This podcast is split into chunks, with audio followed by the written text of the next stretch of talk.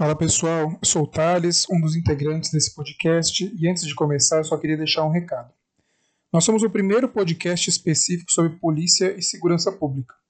Esse primeiro podcast, como vocês vão ver a seguir, ainda possui algum amadorismo, porque a gente gravou aqui da minha casa, com poucos recursos, vai ter às vezes um barulho de ventilador no fundo, vai ter um cachorro latindo. Agora, ele está aprendendo muito sobre como gravar e editar. Então a gente acredita que nos próximos já vai estar muito melhor. Esse primeiro episódio nós vamos fazer um apanhado do que vem acontecendo no mundo. Algumas transformações em duas das principais frentes, carros e dinheiro. Já nos próximos a gente vai falar um pouco sobre Big Data, inteligência artificial e como isso tudo vai se fundir com a segurança pública. E no terceiro episódio, acho que vai ser talvez o mais gostoso e o mais curioso, vai ser como serão as roupas, os materiais, as armas e as viaturas do futuro. Eu espero que vocês gostem, contem com a gente aqui e a gente está à disposição.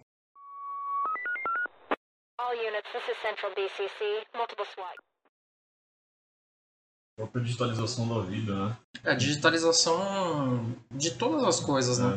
Como que as pessoas vão interagir cada vez mais entre elas e com tecnologia, né? O que isso afeta em circulação, o que isso afeta em como ela vai utilizar o carro. Mobilidade, né? Mobilidade. A gestão também. É. Margem de custo de zero. Porque o que pega muito segurança pública hoje para nós, né? Pensando hoje, né? É deslocamento. Se você for ver, a maioria dos crimes acontece nos horários de pico de deslocamento. Seja para ir ou seja para voltar da residência, entendeu? Exceto aos finais de semana, que é uma outra realidade, né? Mas você pega o movimento do crime, é isso. É trânsito. Então, deu trânsito, a tendência de ter crime ali é muito grande. Por isso que a gente tem as patrulhas de Wokan nos corredores e tal. Então, como que isso vai impactar no futuro? Como é que vai ser? Será que vai ter gente circulando? Não vai? As pessoas vão circular mais, vão circular menos? Se circular, como é que vai circular? Vai circular... E essa migração também, ela acaba influenciando muito no social, né? Porque a pessoa que tem mais condições, tem mais dinheiro, ou seja, tem o capital todo, ele começa a fugir de uma certa região que já estava acostumado com aquela circulação de mercadorias, serviços e tal. E hoje está acontecendo a mesma coisa com a Paulista, parece, né? As grandes instituições financeiras, elas saíram da Paulista e foram para Faria Lima, né? E eu vejo isso acontecendo um pouco lá na Paulista também. A Paulista está ficando muito mais residencial de luxo do que negócio, né? É muito difícil você ver um prédio de negócios lá hoje, né? Compensação, a Loft tem um monte. Tem um monte. É fácil pra ele, né? Locomoção, tudo ali perto, lazer. Então, a mobilidade mais alta eu acho que vem também com essas tecnologias novas, né? Porque a gente fala de tecnologia, mas não é, na verdade, é um modelo de negócios, né? Que, por exemplo, o que o Uber fez é um modelo diferente. Eles pensaram... Tem a parte de tecnologia, óbvio, né? Mas o que eles pensaram? Eles pensaram o seguinte, pô, vale a pena eu gastar um dinheirão com um carro e ser proprietário de um carro? E sendo que a maior parte do tempo o carro fica parado, né? A gente aí ainda tem que pagar IPVA, pagar um monte de coisa. Não, vou pegar esse carro, eu vou alugar ele. Eu vou deixar ele, vou fazer ele rodar o máximo de tempo possível e aí eu vou fazendo lucro em cima dessa movimentação.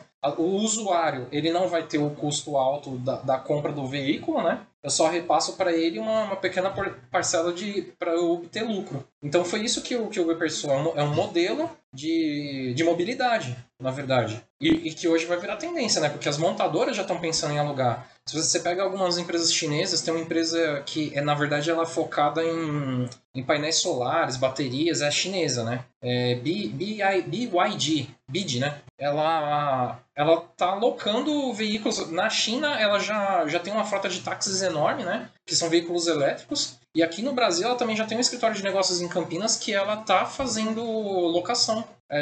Ela já alocou viaturas, inclusive, para GCM de São José dos Campos, se não me engano, para GCM de... Bom, algumas cidades do interior, agora não vou lembrar todas, mas alocou parcialmente. Agora de São José dos Campos, ela alocou, acho que 30 viaturas, se não me engano. Bastante, e assim, já. Bastante. Uma frota grande.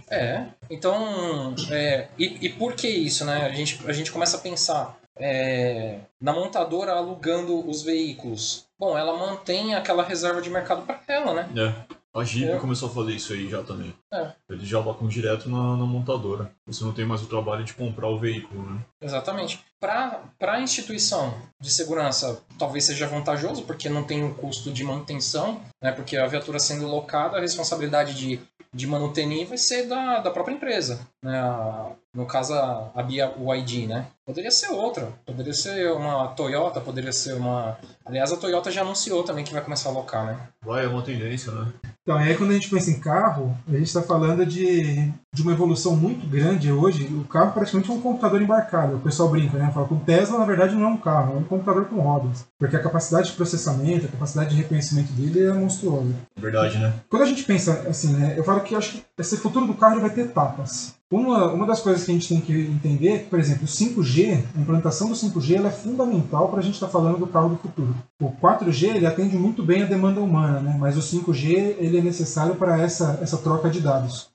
O volume de dados é muito grande para os carros autônomos conversarem entre eles dentro do 4G. Então os carros provavelmente eles iam travar, né? Então está no meio da cidade de São Paulo. Ia dar lag! Você diminui a velocidade e vai se reconectando, né?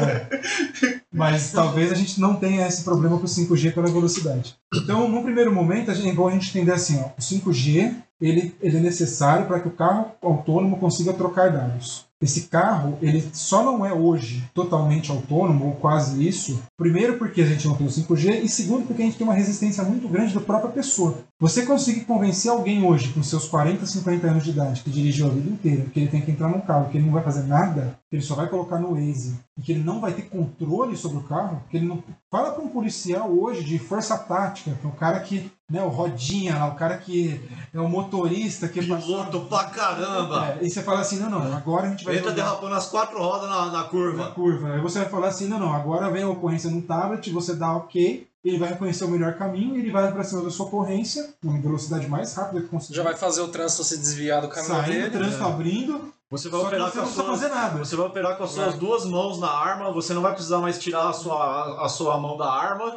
Meu, você vai ter polícia que vai ficar deprimido, entendeu? Porque vai ter depressão, mano. O cara depressão pós-carro autônomo. E a adrenalina? É? Então, a adrenalina é deixar a sua vida na mão de um robô, cara. Eu não tô nem vendo esse robô, mano. Então, pra gente, até a nossa geração, que já dirige há um tempo, imagina pro cara que dirige mais, o cara vai olhar pra isso e vai falar assim, meu Deus do céu, e se esse robô bate? Como é que... A confiança ela ainda não é. Então, o que você vai perceber? No começo colocou-se lá, você podia colocar só... Se o robô bate, e a sindicância, como é que fica? Ah, que não é sindicância, tio. Quem vai pagar é o robô. Vai comprar no robô. Põe a culpa na Uber. E aí você fala assim, tá, beleza. Então eu vou estar deslocando aqui com o carro e eu vou andar, tipo assim, vai, eu não tenho mais o rodinho, não tenho mais o motorista. Eu vou andar com quantos na viatura? Dá pra pôr uns 8 caras na viatura daí, mano. Eu vou fazer como? Eu vou chegar na viatura, como é que esse cara vai se... como é que esse carro vai se comportar quando chegar lá? Ele vai chegar apagado, ele vai chegar antes, ele vai fazer o quadrado... Como é que ele vai fazer pra chegar... Vai chegar voando! Entende? É umas coisas que a gente não pensa, assim, que a gente fala... Aí os caras falam assim, mas o que a gente vai fazer? Todo mundo vai ser autônomo, menos a polícia. Meu, já não dá. É verdade. Porque não dá pra você depender de ações humanas se todo o resto tá sendo tratado de forma digital. A velocidade de contato é enorme. Então... Muda-se muito a forma como a gente vai operar carro no futuro. Mas não dá pra fazer uma pegada tipo meu, eu robô, assim? Não tem aquela cena que o Smith pega a motinha dele lá, aí ele desliga o piloto automático e fala assim, mano, eu que vou pilotar essa porra aqui, mano. Então, aí, essa é a curiosidade. Você começa... É por isso que chama ficção, né? Mas é da hora, cara. Porque só numa ficção de Hollywood um ser humano consegue ser melhor que um robô, cara. Por que você tá fazendo isso aos poucos? Exatamente pra você ir quebrando. Por exemplo, meu carro tem piloto automático. Não é um carro caro. Mas hoje em dia, muito carro hoje tem piloto automático. O que é um piloto automático? Você está na rodovia, você chegou na sua velocidade que você quer, você trava aquela velocidade e ele, tipo assim, se ele diminuir ou aumentar, você não precisa acelerar. O carro vai... E tipo, eu tô falando de algo que existe há décadas. Não é uma coisa nova. É verdade. Mas aí o que acontece? Você tá acostumado. É que não é acessível, né? Você já tá acostumado. Então hoje você entra lá e você solta no piloto automático para você tá tranquilo. Aí você já tem carros hoje em dia que ele entende leitura de faixa. Então você vai mudar de faixa. Se você não deu seta, ele bloqueia a sua mudança de faixa, ele permanece. Tem carro que já entende frenagem à frente. Então você viu que o cara não pisou no freio, o carro freia para você. Aí você imagina o seguinte, qual é a diferença? Você está descendo hoje para a praia, que é uma retona lá, Imigrantes. Certo. Eu entrei na Imigrantes, eu travei 80 por hora, 100 por hora. Eu soltei a mão no volante, qual é a diferença do carro autônomo para o carro que tem hoje? Ele não vai bater na frente, ele não vai trocar de velocidade e ele não vai mudar de faixa. Ele vai te entregar literalmente da faixa que você entrar até onde você quiser. sem você pôr a mão no volante. E você não está percebendo que você já está sendo treinado para não mais fazer isso. Imagina. É, mas isso é feito aos poucos, entendeu? Para você ir acostumando. Aí mas daqui a pouco não e é intencional essa mudança, né? Sim, aos poucos. Sim, sim. Porque se, assim... se você falar assim, ó, pega um cara de 60 anos de idade e fala assim, entra num carro, o carro vai te guiar daqui até São José do Rio Preto, 550 km. Você não precisa pôr a mão no volante. Esse carro não vai, não vai. E o polícia vai? Tem ordem de serviço? Tem ordem de serviço? Vai. Mas assim, meu, você vai querer rebelde, cara. Você fica desesperado, porque você tá vendo uma máquina freando, trocando de faixa, e aí você fala, mas se eu tô passando do lado do rio, ele entende que isso é uma rodovia e pula pra dentro. Entendeu? É umas coisas que no dia a dia você vai olhar e fala assim... Vai ser refrescado. E a responsabilização ficaria com quem também, né? Então, por exemplo, existe uma vida de ética legal, né? É. Que eles debatem muito. Assim, o carro ele percebeu que não vai ter jeito. Ele vai ou atropelar 10 crianças atravessando a rua, que, vamos supor... Ele vai se enfiar na parede e vai te matar. É, aí ele vai ter uma questão de ética que ele vai ter que trabalhar dentro da inteligência artificial dele. É algo muito curioso. Ele vai ter que pensar e falar assim, olha, são 10 crianças... E vamos supor que seja o pior. Então, assim, eu tenho lá... Não são 10 crianças mais, mas é assim... É um cara que ele não apertou o botão para atravessar a rua. Ele simplesmente decidiu arriscar correr para dentro da rua. Se ele arriscou, aí passa a ser você o cara beneficiado, ou mesmo que seja isso, ele sendo pedestre, o carro te mata, mas salva ele. Essas dúvidas éticas, elas são enormes. E elas já existem hoje em dia na construção da inteligência artificial. Os engenheiros, os cientistas de computação... Eles vão ter que trabalhar com essa parte ética porque é tudo algoritmo, né? A história do ferro, do trem, né? Das linhas de ferro. Tem uma pessoa e tem outro três. Tem uma pessoa amarrada num trilho e na outra tem três. Se mata um, mata três, mas morte por morte. Ah, mas na linha que tem três, são três velhos. Na linha que tem um, é uma pessoa jovem. Vale a pena matar três velhos para uma pessoa jovem que ainda tem um tempo de vida? É uma discussão moral e ética que... pesadíssima, assim, pra gente pensar em inteligência artificial. Mas ela tá sendo feita. Ou então é o negócio do bebê Hitler também, né? Que você... Ah, é, matar um bebê... É, volta no tempo, né? Volta no tempo, né? É mais ou menos essa história. Então, assim, a inteligência artificial ela vai ter que fazer esse tipo de decisão. E quem vai definir isso, na verdade, são as pessoas. Imagina o atendimento desse tamanho. Como que sem novidade, Copão? Orientado no local. Uber ciente. Gente, então assim, são coisas que a gente tá pensando assim, caramba, como é que é essa interface? Gente, brincou, será que a gente vai ter uma entrada direto com a Uber? Então, aconteceu um problema com os carros da Uber, a gente já vai estar lá e falar, ó, acabou de acontecer um problema, manda alguém para lá. E essa pessoa vai ser o responsável por, pelo menos, fazer a gestão da crise no local. A gente está pensando em coisa pequena, mas se a gente está pensando que carros vão ser autônomos, ônibus vão ser autônomos. Caminhões vão ser autônomos. Né? Já existe caminhão, ônibus. Aí você imagina um caminhão cheio que fazendo entrega com um veículo elétrico autônomo.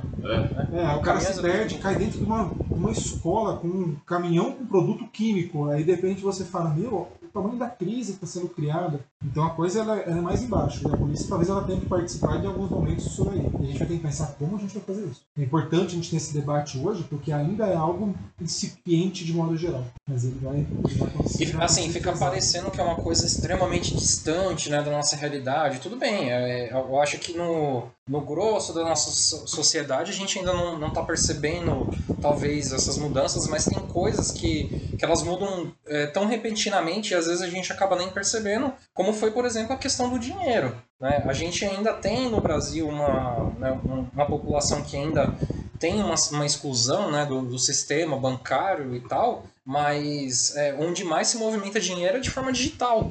Sim. E isso foi de uma hora para outra, praticamente. Eu vou puxar só um negócio rapidinho pra gente discutir. A gente tá jogando lá pra frente em relação aos carros digitais, mas tem dois assuntos que eu queria lembrar que são legais. O primeiro, não necessariamente o carro ele precisa ser carro. A gente já tem hoje diversas empresas testando aqueles drones para transporte de pessoas. Então, daqui a pouco, talvez a gente esteja pensando assim, tal como a gente vê aquelas linhas de filme, né, que aí tem uma linha 2 km para cima de carro correndo, aí o outro está um voltando. O espaço aéreo ele tende a ser tomado também por essas questões. Entregas, foi em Dubai que colocaram uma moto voadora lá para os polícia? Exato. Ela roda uns 2,5 metros, 3 metros de altura. Então ela vai rodar praticamente em cima do trânsito. Está dirigindo e em cima de você está a viatura. Imagina isso na Marginal. Mas as pontes não deixam. Sabe o que eu pensei? Eu tenho uma ideia que depois a gente pode debater isso mais a fundo, mas assim, se você coloca... Você tem vários policiais em cima da Marginal, não policial, mas a gente pode pensar num bombeiro, por exemplo, né? Que é a questão de um SAMU. E aí você tem lá os caras passando por cima da Marginal. Teve um acidente, a velocidade que esse cara chega em relação a hoje... É verdade. Entendi. É igual deslocamento com águia hoje, né? Exato. Né? A gente muda usa muito, o águia durante o dia pra fazer resgate por causa disso, né? Por causa da velocidade de transporte da vítima, que é muito mais rápida aéreo aqui em São Paulo do que terrestre, né? Sim. E a gente tá esquecendo desse carro. Até eu não lembro agora onde eu ouvi. A gente ouve tanto esses podcasts de segurança que a gente acaba esquecendo. De inovação que a gente acaba esquecendo. Tecnologia e tal. Mas teve um que ele falou assim, olha, é mais fácil a gente fazer esse carro voador do que necessariamente a gente conseguir colocar todos esses carros autônomos dentro de um trânsito caótico, com placa, com gente embaixo. Às vezes é mais fácil você subir, você criar pontos. Isso, se eu não me engano, a China já tem também.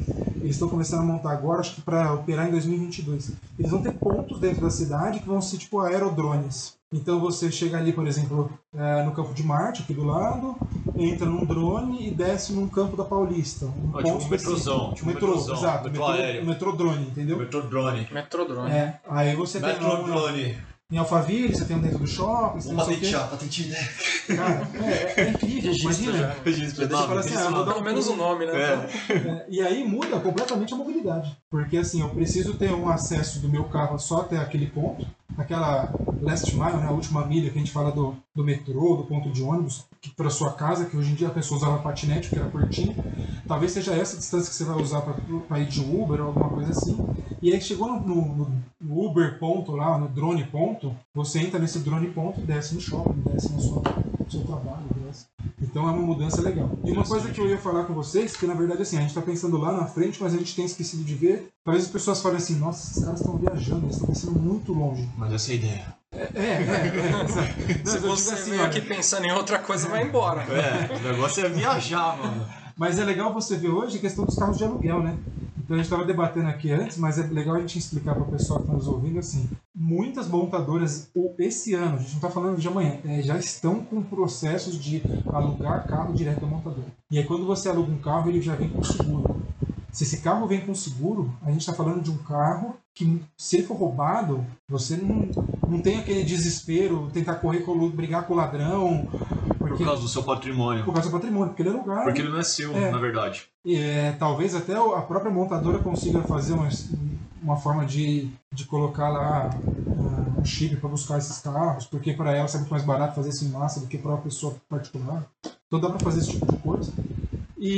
E aí você também muda completamente, como as manutenções também geralmente estão inclusas, a questão do mercado de peças. Né? Então o mercado de peças hoje, que ele é muito esquentado por, às vezes, o cara que já tem um carro mais antigo, já tem um carro que a peça é mais cara, e aí ele compra essa peça no mercado negro, esse carro não vai mais ser roubado por peça porque você não vai ter mercado. Então você muda o mercado. Em vez de você prevenir o crime, você está mudando a forma do porquê. Por que esse cara rouba um carro? Sim. E isso a gente está falando é algo muito mais recente. Talvez isso mude bastante mesmo, a forma como a gente está enxergando o roubo de carro, que é algo que impacta muito na segurança pública. Porque é bom a gente explicar, né, porque que impacta bastante o roubo de carro na segurança pública, porque geralmente quando o cara vem roubar um carro, ele vem armado, né, e a chance desse roubo evoluir para um latrocínio, né, para um roubo seguido de lesão corporal, uma tentativa de latrocínio, é muito grande. Se não tiver seguro, então... A ação humana é imprevisível, tanto do criminoso quanto da vítima. Né? A gente não sabe quando que a vítima vai reagir, a gente não sabe quando o criminoso vai ficar loucão também e vai sair atirando na vítima, entendeu? Então a gente trabalha sempre com o pior cenário, né? Por isso que a gente se preocupa muito com o roubo de carro hoje. Né? Sim, é um crime violento. É um crime muito violento. Então essa é a nossa preocupação. A preocupação não é com o patrimônio em si. A gente foca no patrimônio para salvaguardar a vida da vítima, né? Carro é uma coisa muito curiosa, né? Porque aí você pega aqueles gurgels elétricos de 30 anos atrás, que não virou nada, aí você vê o que é um bom produto fora da sua época, né? Verdade, né? A bateria era ruim, então ele não funcionava. E hoje a gente está correndo atrás do gurgel elétrico que existia não sei quanto tempo atrás. Cara, em 1864... São Paulo tinha 30 mil habitantes, o trânsito era mais lento, nem imagino, né? E os veículos eram bondes puxados por burros. E já tinha o corpo policial permanente aqui. O Polícia Militar atendia 50 municípios. Eu fico imaginando a mobilidade nessa época, né? Mano, ele se locomovia. 50 municípios. O policial se locomovia lá a cavalo nessa época? A cavalo, de jegue, que tivesse, cara. O pessoal fala muito, né? Tem uma história curiosa que fala que às vezes o policial, dependendo da situação, por exemplo, uma cidade pequena que ele atendia várias, ele fechava a base, entrava no ônibus e ia lá na outra cidade atender. Aí o policial descia do ônibus, atendia a ocorrência, entrava no ônibus de volta, no próximo ônibus, descia de volta na base. Claro, e segue. E a gente tá falando assim de anos 60, 70, não é coisa tão longe assim. É curioso pra caramba, né? As histórias da polícia, assim. Demais, né, meu? É. E aí você pensa hoje, o que a gente vai estar falando no futuro aí é de drone, talvez de cara atendendo remotamente.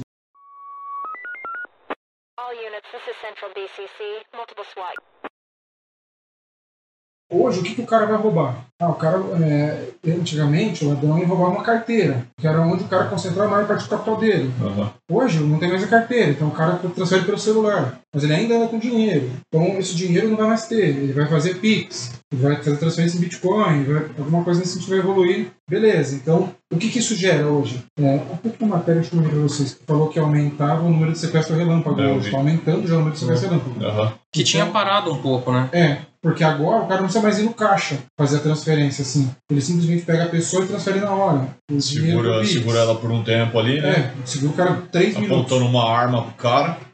Então, só que isso é o tipo de coisa que, assim, é um tipo de crime muito furtivo. O cara, ele gruda você no banheiro, transfere e vai embora.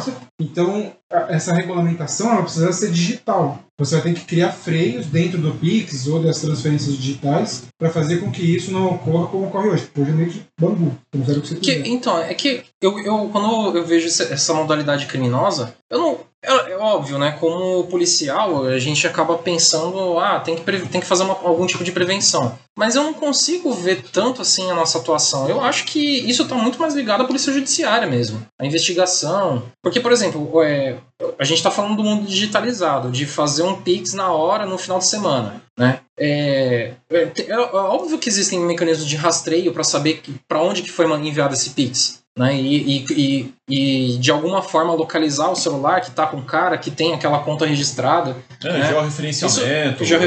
Então, é óbvio que isso existe, mas isso está funcionando ou vai funcionar? Eu não, a parte de prevenção, como você falou, é muito furtivo. O cara vai, te rende, te obriga a fazer e como talvez, que a gente previne? Talvez não de prevenção, mas pensando. Ou talvez a repressão imediata. Uma repressão imediata, um módulo silencioso dentro do celular. Que a vítima tenha à disposição dela para quando ela estiver nessa situação. Fui vítima de sequestro relâmpago, por causa da porra do Pix. O que eu faço? Um aplicativo silencioso que ele vai estar operando o celular dele ali, porque ele vai ter que fazer o Pix. Aí quando ele tiver a oportunidade, ele aciona de forma silenciosa esse aplicativo e manda já o referenciamento para o Nodo Zero. E aí, a partir daí, a gente começa a concentrar os esforços de policiamento na região para tentar localizar essa vítima, né? Então, isso seria interessante. Mas você tá meu amigo, eu não sei se vocês conseguem entender isso assim. Depois que você não tiver mais carro, depois que você não tiver mais pensando em patrimônio, dinheiro, a nossa função ela vai ser meio esvaziada, pensando. Se a gente não tentar migrar para essa parte digital, a gente vai ficar rodando na rua e o crime vai estar acontecendo online. Então, tipo, qual é o sentido da gente estar rodando para proteger o cara? Lógico, você pode ser sequestrado, tem algumas outras coisas, mas eu digo assim, a maioria dos crimes que a gente pega mesmo é tráfico, roubo, furto, roubo de carro, talvez. Então, mas eu acho que talvez seja justamente essa tendência, né, do futuro. Porque eu não vejo que a... Pensando no flagrante. Pensando no flagrante, sim. Esses são os crimes que a gente mais pega. Mas pensando, por exemplo, no 190, o que a gente mais atende hoje é briga entre casal, que não é briga entre casal, é violência doméstica. Mas eu quero dizer o seguinte, assim, de crime, entendeu? De crime. Então, mas a violência é um crime, né? Não sei, mas eu quero dizer assim, tirando essas questões de assim, essas brigas mais sociais, vamos dizer, ou quando a gente pensa polícia mais pura, assim, gente... Quando você vai pensar, tá, beleza, nossa prevenção a alguma coisa, porque a gente é uma polícia preventiva, certo? Como é que eu tô prevenindo na rua, não tem mais crime, mas aí o cara... É um pouco daquela discussão talvez que eu tive com o Chapéu de falar o seguinte: a gente tem que esperar o cara ser roubado online para depois a gente correr atrás dele? Vai ser essa a nossa ideia? É, não. Porque o cara da delegacia online, ele não vai fazer isso preventivamente, ele não vai ficar criando coisa lá para pegar o cara, certo? Então a gente vai deixar todo mundo primeiro tomar um golpe online para depois correr atrás na investigação?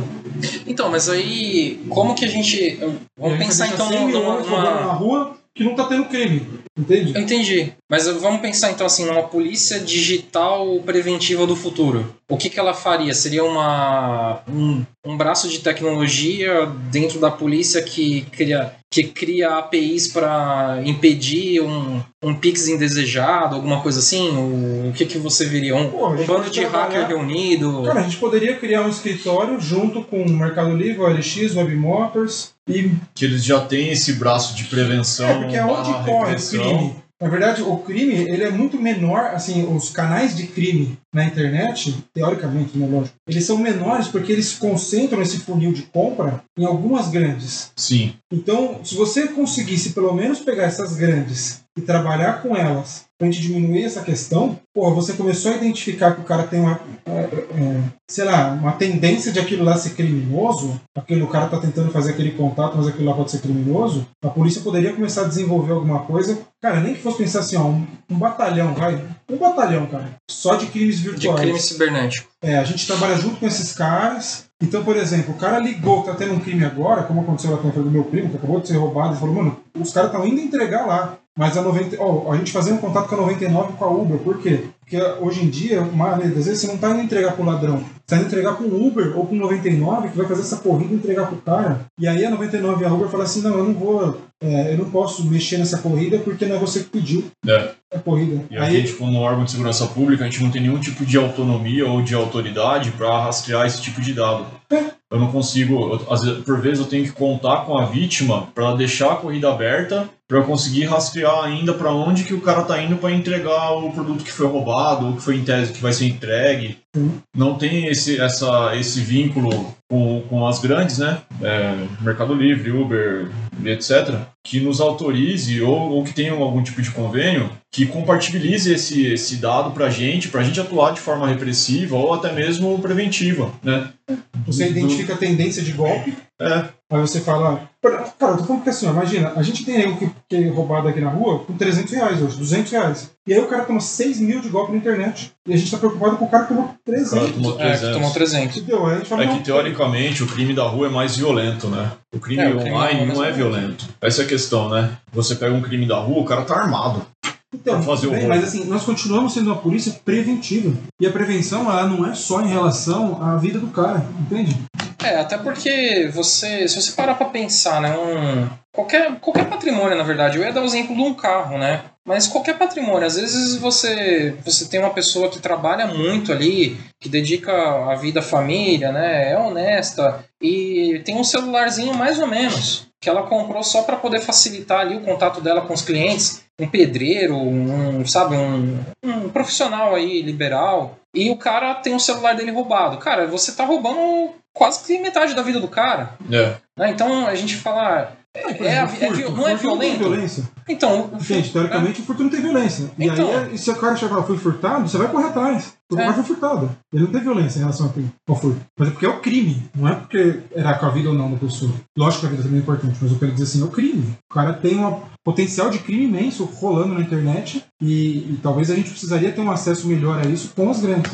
As grandes empresas que têm boa parte desses dados, que trabalham com isso, a impressão que dá é que para elas... E eles já têm setores antifraude. Eles já trabalham com políticas antifraude, monitoramento antifraude, como se fosse uma sessão de investigação mesmo dentro da empresa. E essas sessões, elas não trabalham com a polícia. O que elas tentam fazer? Elas tentam identificar as fraudes por meio de inteligência artificial, por meio de bot, identificar as fraudes e derrubando esses usuários que praticam as fraudes, entendeu? Eles não fazem isso buscando punição ou buscando justiça. Eles fazem isso só para evitar que essas fraudes continuem sendo executadas, para que o usuário final não seja lesado. e que essa repercussão não se alastre, né? Falando que o Mercado Livre é um poço de fraude, por exemplo. Igual eu já ouvi algumas vezes em alguns comentários de compras, né? Então eles fazem esse trabalho, esses setores fazem esse tipo de trabalho para derrubar esses usuários que praticam fraude e ir monitorando e criando condições, né? Algoritmos, etc. Criando regras de negócio que fique cada vez mais fácil identificar esse tipo de fraude. E uma vez identificada, já derruba automaticamente. Passe muito mais ser movimentos automáticos, né, do que intervenção humana. Esse é o futuro dos grandes aglomerados, né, para evitar fraude.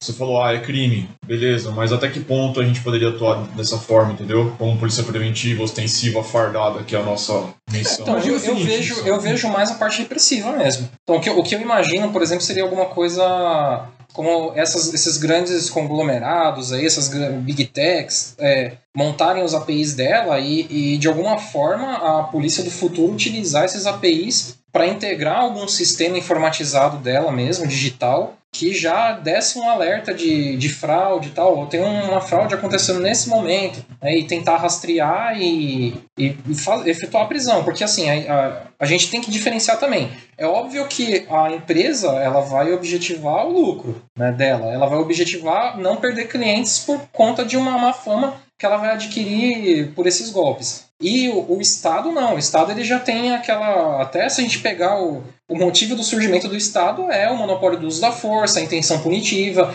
Então o Estado ele quer punir aquele criminoso para dar um exemplo, né? Para impedir aquela conduta no futuro. Então, a gente vai ter que separar isso. Só que isso não impede que o Estado trabalhe em parceria com essas empresas. Então, eu vejo isso, né? Mas na parte repressiva. Agora, a preventiva, eu acho que ficaria mais no ponto de educação mesmo, de tentar... Eu acho preventivo assim, se você está lá dentro, por exemplo, a gente vai ficar 24 horas lá, você vai ter alguns policiais que vão estar trabalhando junto com esses caras. A visão policial ela é diferente da visão do cara ali do negócio, do crime. Então vamos supor, para a empresa, depois que você entregou o produto para a Uber, paciência, mas se você tem acesso ao Uber, ao 99 também, o cara tá na linha falando assim, não entregou meu produto ainda, por exemplo, você pode fazer essa interface com a Uber e falar, encontra seu motorista, manda ele parar, manda ele para a base da polícia tal, o seu produto tá na base da polícia tal, tá fazendo o BO, me passa o contato do outro cara. Você liga pro outro cara, por exemplo, e fala assim, o produto tá na base da polícia, vocês vão resolver. O cara é um golpista, o cara não vai. Isso é prevenção. Você previne. O crime de acontecer, entendeu? E aí você manda pra base da polícia e lá a gente vai intermediar essa situação. Mas é um golpe? Não é um golpe? Mas pagou? Não pagou? Tem um e-mail aí, mas caiu na sua conta. Não caiu, então, devolve pra ela, paga a corrida do Uber lá, acabou. Se você for pensar num futuro que a Uber... Tanto a Uber quanto as empresas de logística vão se movimentar com veículos autônomos, né? Dá para fazer isso de forma autônoma até. Sim. Você intervém no veículo autônomo de forma digital, né? Passear o veículo tal, está indo entregar um produto que tem uma suspeita de fraude. Esse veículo já encosta na base da polícia militar ou na base da GCM, sei lá como é que vai ser no futuro. Na base de uma polícia, né? Encosta na base de uma polícia e faz igual você falou. Aí os interessados se deslocam até a base da polícia e resolvem. Ou uma mediação. Uma mediação, verdade. Aí é uma ação bem preventiva mesmo, né? O crime está acontecendo, em tese, né? Mas você está agindo antes da fraude acontecer, né? Quando dá. Às vezes o cara não vai perceber isso, mas é assim, alguns crimes sempre vão acontecer. É parte da sociedade. Agora, se a gente consegue prevenir uma parte deles, é a nossa função. Mas com o investimento em algoritmo, inteligência artificial, vai ficar cada vez mais previsível esse tipo de conduta, né? Até o ponto de quase zerar.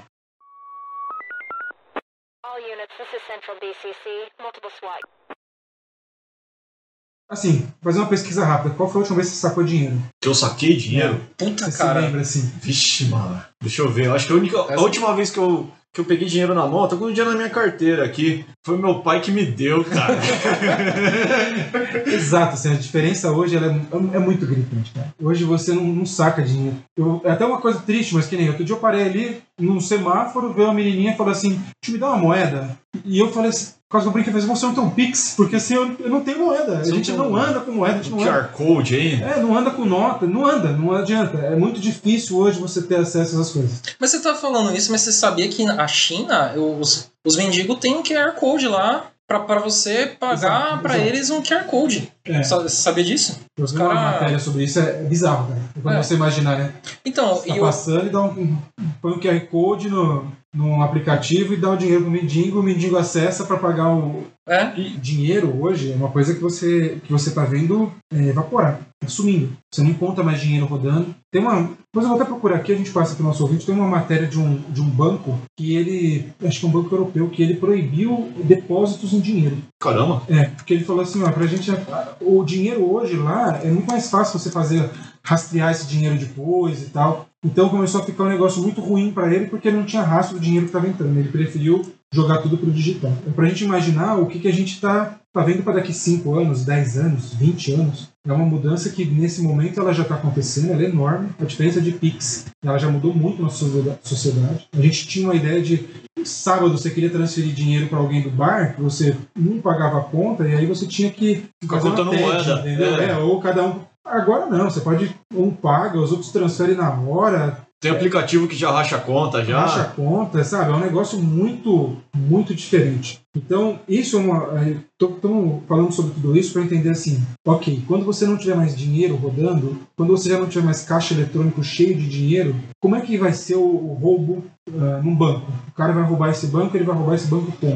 Ele vai roubar ele no digital? Ele vai roubar ele... Vou chegar com um monte de pendrive lá, falar, transfere todos os bitcoins para mim. Então, essa questão da segurança do dinheiro, já tem algumas matérias que já falam, inclusive, sobre uma chance de começar a aumentar o número de sequestro relâmpago por conta de hoje em dia eu falo assim, talvez seja mais fácil o cara tentar roubar um dedo seu do que querer roubar a sua carteira, porque seu dinheiro hoje está muito mais na sua digital quando você libera no banco do que necessariamente dentro da sua carteira. E por falar em carteira, Thales, como é que era a relação da carteira há 190 anos atrás, velho? Meu, você lembra como é que os caras... Eu lembro, não vou nem dizer 190 anos, eu vou pegar aqui quando eu lembro do meu pai, quando eu era pequeno, que ele sacava uma carteira que era do tamanho de um Big Mac, assim. O cara tinha conta, dinheiro, cartão, cheque.